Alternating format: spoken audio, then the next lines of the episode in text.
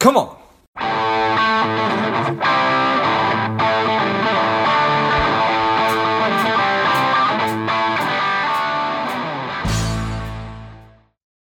Well, Malipla, this is George G, and the time is right. Welcome to today's guest, strong and powerful Steve Fretzin. And Steve, are you ready to do this? Let's go. Let's go. Steve is a plane crash survivor. He's a four time author, a podcast host, and he is working tirelessly to help attorneys be that lawyer that brings in the business. Steve, tell us a little bit about your personal life, some more about your work, and why you do what you do. Yeah, no problem. I appreciate you having me, George. The um, the family's terrific. We live in the North Shore of Chicago. Uh, my son's going to one of the best high schools in the state. My wife's a teacher. I was just telling you before we got on that uh, my son and I are always fishing. That's just our thing. We just have get amazing quality time going out fishing as often as I, uh, we will allow. He wants to fish mostly through the winter, but that's you know insane. He even bought ice fishing equipment, yes. um, and did that this this winter. Um, from a business perspective, as you mentioned, I'm a four-time author. Um, I have a podcast, and I'm I'm always working with attorneys from around the country who are ambitious and hungry and looking to grow business. They just don't have the processes and the and the planning and the uh, and sort of the, the the you know the steps to take to to grow their law practices. So I stepped into the industry in 2008 and I've been hustling ever since to really help every attorney that's that's highly motivated to hit the, hit and achieve their goals most importantly, to internalize how they do business development or sales, as some people call it, uh, to be sustainable through their career. So it's really uh, like someone getting an MBA in uh, business development, which I just love doing. It's a lot of fun. Nice. I think that you said ambitious a couple of times. That is a requirement.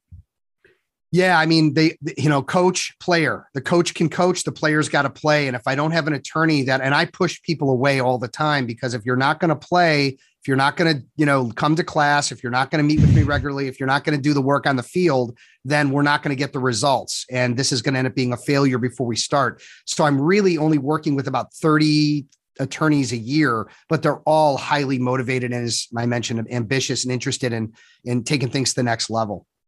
Nice. I appreciate that. And you know i i know from my personal experience of trying to help people who are not interested necessarily in being helped it's a it is an exercise in in in, in frustration certainly yeah. so I, I appreciate that all right so planning processes we we need the steps and we need to make this sustainable so what is the best entry point there well, I mean, just just to give the overview, I mean, if you think about what makes somebody great at something, that could be being a chef, that could be a musician, that could be an athlete, it could be an executive. It, it usually involves some planning and you know to to, to kind of get the, the direction, have that GPS pointing you in the right direction, and some way to track that what you're doing is actually working. You're seeing the results, you're seeing the progress, you're not making the same mistakes and then having processes to follow. So if, even if I'm a, a football player, my you know my team is giving me plays in business development, I'm giving people process. Here's how you effectively network. Here's how you effectively walk a buyer through a buying decision without selling, without convincing, really soft skills. And then there's some element of performance improvement where we, again, we try something, it works, great, let's repeat it. It doesn't work, let's see why, and let's try to make those improvements. And that's really the secret sauce. And it's not secret, I'm telling you right now. But ec- executing on that with plan and process and improvement, most coaches don't do all of that. They they do mostly coaching, which is, you know, how was your day? What did you do? What didn't you do? Why didn't you do it? I'm also including a lot of skills building in my program to ensure that they're getting all those plays, all those processes and internalizing them. So it's that's really the recipe that I'm seeing. And then, of course, keeping someone's attitude and belief in themselves really high. And I work with people that are highly stressed. Attorneys can be highly stressed, highly overworked. And we have to figure out a way to get through some of those barriers as a stepping stone to ensure that we we get accomplish what we want to accomplish. Yeah, yeah, that's that's it's fascinating in in a reality for a lot of us is if we already have a ton on our plate and now I am being asked or wanting to do something which is new and that I'm not comfortable with. I'm an expert at the law. I'm I'm I'm revered. I'm I'm I'm a leader and now I'm doing this and if it's not working then I'm going to stop doing it. Yeah. You want to you want to see that progress and most attorneys out there and most people in general you know just just try something and just wing it and just go after and again that through sheer force and effort and through trial and error and hopefully making improvements people are very successful. However we all know that through coaching mentoring advisory that you can shortcut some of those things. It's like my son is a diver and if he just said, I'm going to start diving and just start jumping off a board, it's not going to look real great. But he's got a coach on his team that tells him, you know, you got to keep your feet together and you got to now try it again, do it this way, do it that way. And then you see those incremental improvements. Literally with diving, you get graded right on a one to 10. So he sees his scores going up. He knows that he's learning and improving. And we just want to do that so we can get there faster and more efficiently. Yeah, I appreciate that. So, from a skills building standpoint, um, I'm just it's it's meeting new people and obviously then having a process of of sales but nobody wants to feel salesy. And i imagine that most attorneys aren't interested in being perceived as salespeople.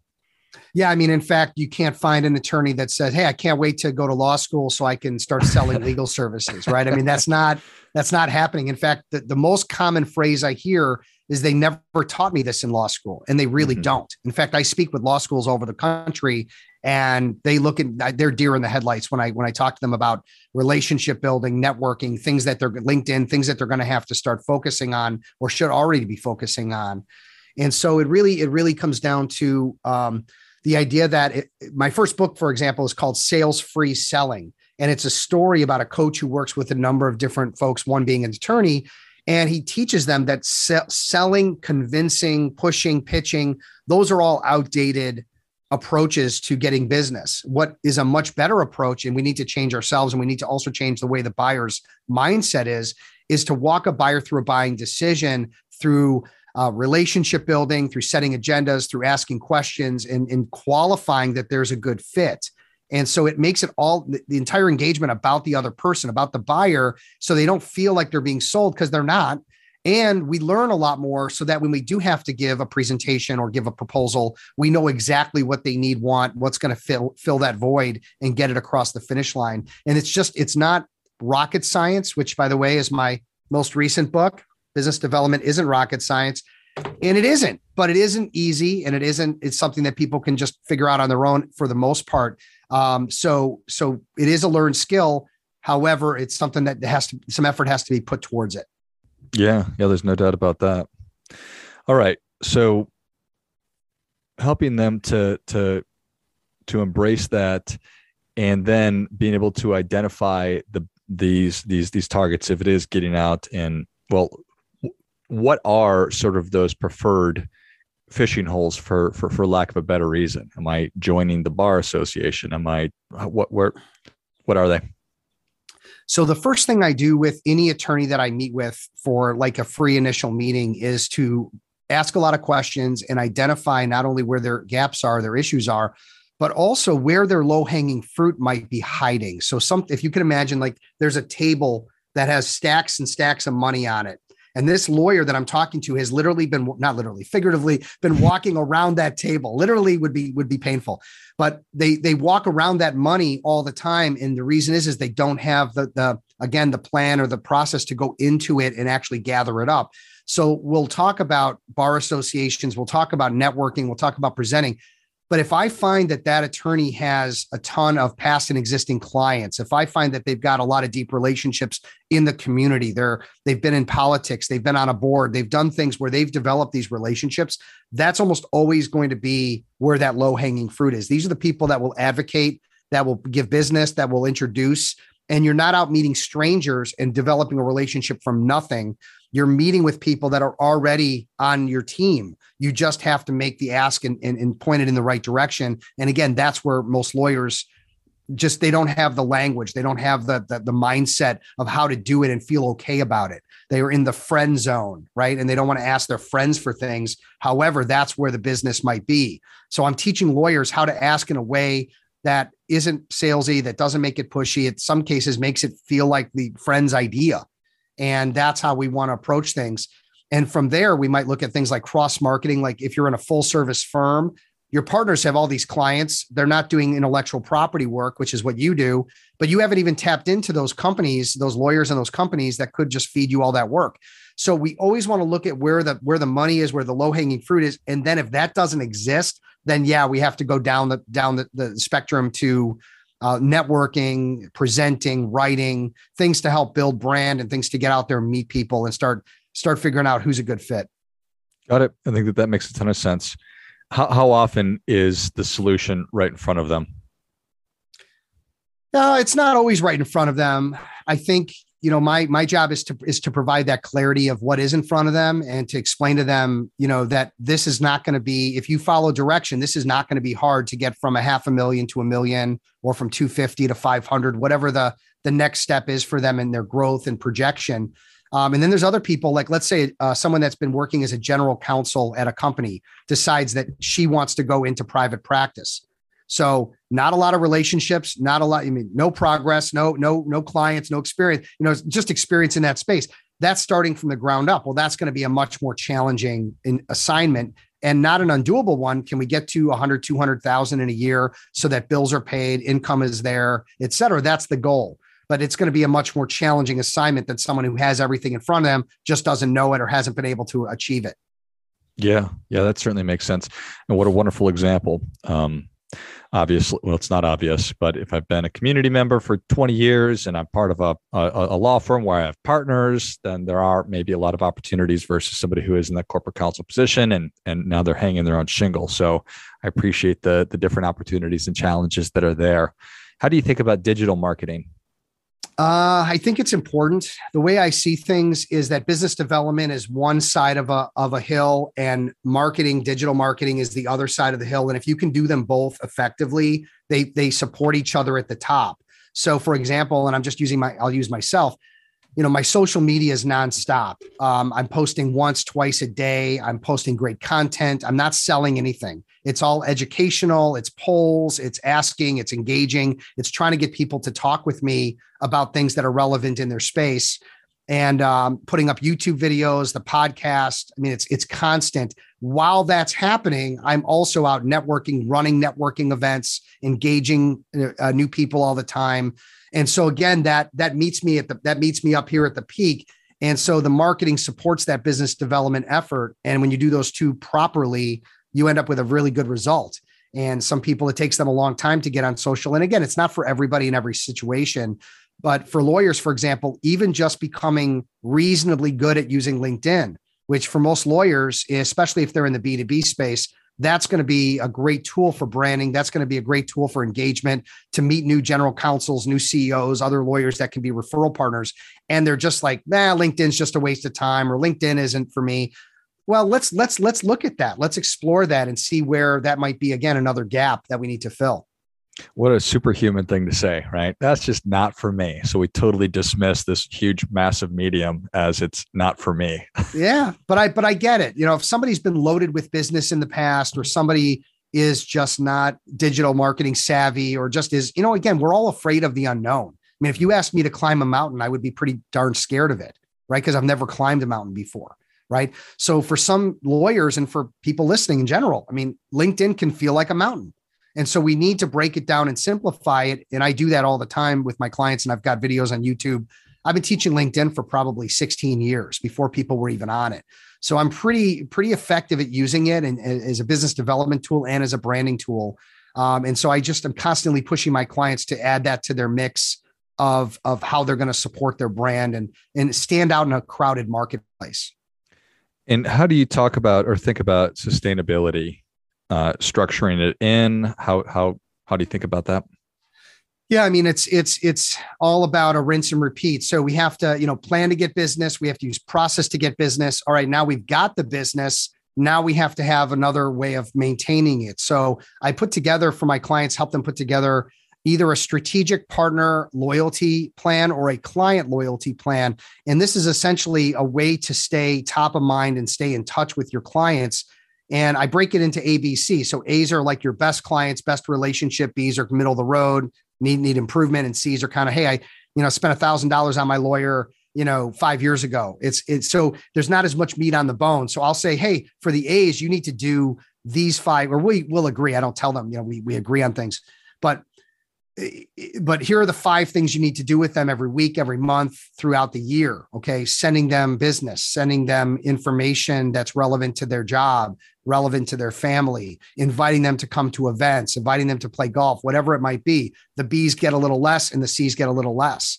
Some things can be automated, right? So if you have a newsletter, that's a way to keep in touch. If you have social media, that's a way to keep in touch. So there's like a baseline of what you can do for everybody. But then as you move up the food chain of the better clients and the clients where there's more work, more referrals, that's where you want to be even more top of mind and stay in closer touch. So helping them put together a, a way of sustaining those relationships is another piece of the puzzle.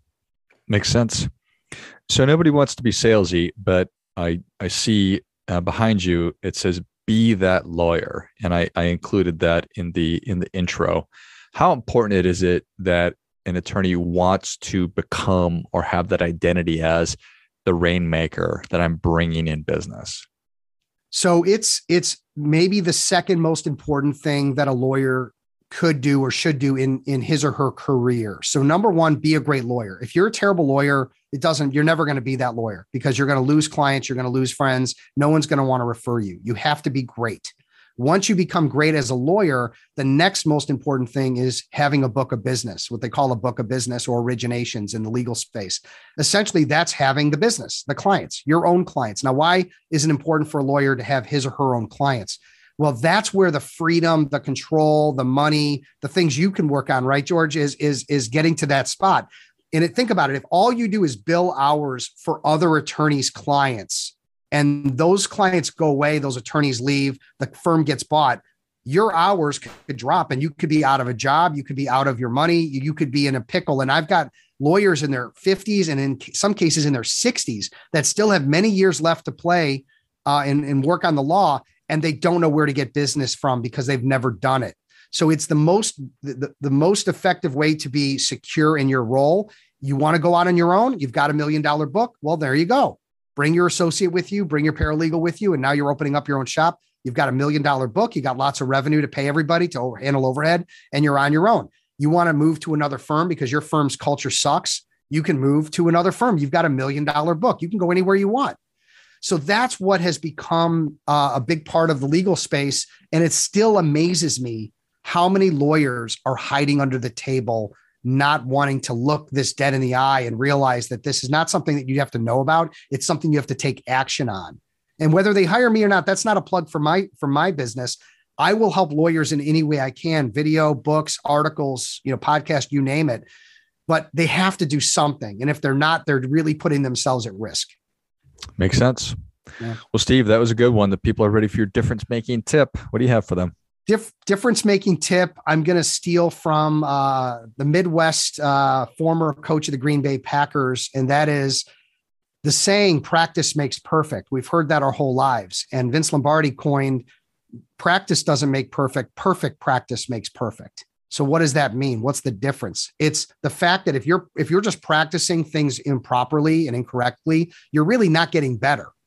But if you practice and improve, practice and improve, practice and improve because you're getting feedback or you understand what you need to look for in order to make those improvements, that's when real change happens. That's when real growth can occur. And whether you're trying to win the blue ribbon at the chili contest, you can't keep making the same chili. You've got to put something different in it and taste it. Oh, that's better well then keep doing it. If it's worse make take it out. And that's life. That's life in general. We don't want to live that humdrum life. We want to live a better life and we've got to continue to practice perfectly whether that's in relationships business fishing sports cooking whatever. That's a great great lesson learned from uh, the great vince lombardi. Well i think that is great stuff that definitely gets come on. Did you just uh, as a bears fan steve compliment packers coach so here's the interesting thing. I'm not a Bears fan. I'm not a Bulls fan. I'm not a Cubs fan. Uh, I am not really watching sports. I'm engaging in playing sports. And I also know that this is this was a comedian said this that you're rooting for your team because the guys are wearing the same jerseys. One might be from Toronto, New York, Houston. They're all playing in Chicago. They're all from different places. So they're all just wearing the same jersey. So I don't know like how much I buy into like cheering for my home team. I think I did when Michael Jordan was in his prime in the Bulls and all that, but uh, I'm I'm a, I'm an older, more mature, more thoughtful person maybe, and I just uh, I find that I'd rather play sports and get exercise than sit on and watch them on TV. That's just me though. Fair enough. I love it. Well, Steve, thank you so much for coming on. Where can people learn more about you? How can they engage? Where can they get the books, the podcasts, all of yeah. it? So the podcast is available on all major channels. It's called Be That Lawyer. I've done about 170 episodes in two years. I'm doing two shows a week, bringing on the most amazing guests in the legal profession. Um, I've got this new book up on Amazon. As I mentioned, legal business development isn't rocket science. It's 50 plus chapters of my best hits, best articles. And uh, if people want to get in touch with me directly, they can go to my website, fretzin.com, F R E T Z I N. On there, you'll see I only have two deliverables an MBA style coaching and training program. I also run peer advisory groups where I put lawyers in a room together on in a confidential environment and let them hash out their needs, their issues, their best practices together. And that seems to be a really popular program. But happy to talk with any lawyer that's ambitious and interested in growth, whether you work with me or don't. I will be a resource for you. Love it. If you enjoyed this much as I did, show Steve your appreciation and share today's show with a friend who also appreciates good ideas. Check out the Be That Lawyer podcast, wherever you check out your podcasts. Pick up a copy of Legal Business Development Isn't Rocket Science. And then finally, go to fretzin.com. It's F R E T Z I N.com. Thanks again, Steve. Thanks, George. And until next time, keep fighting the good fight. We are all in this together.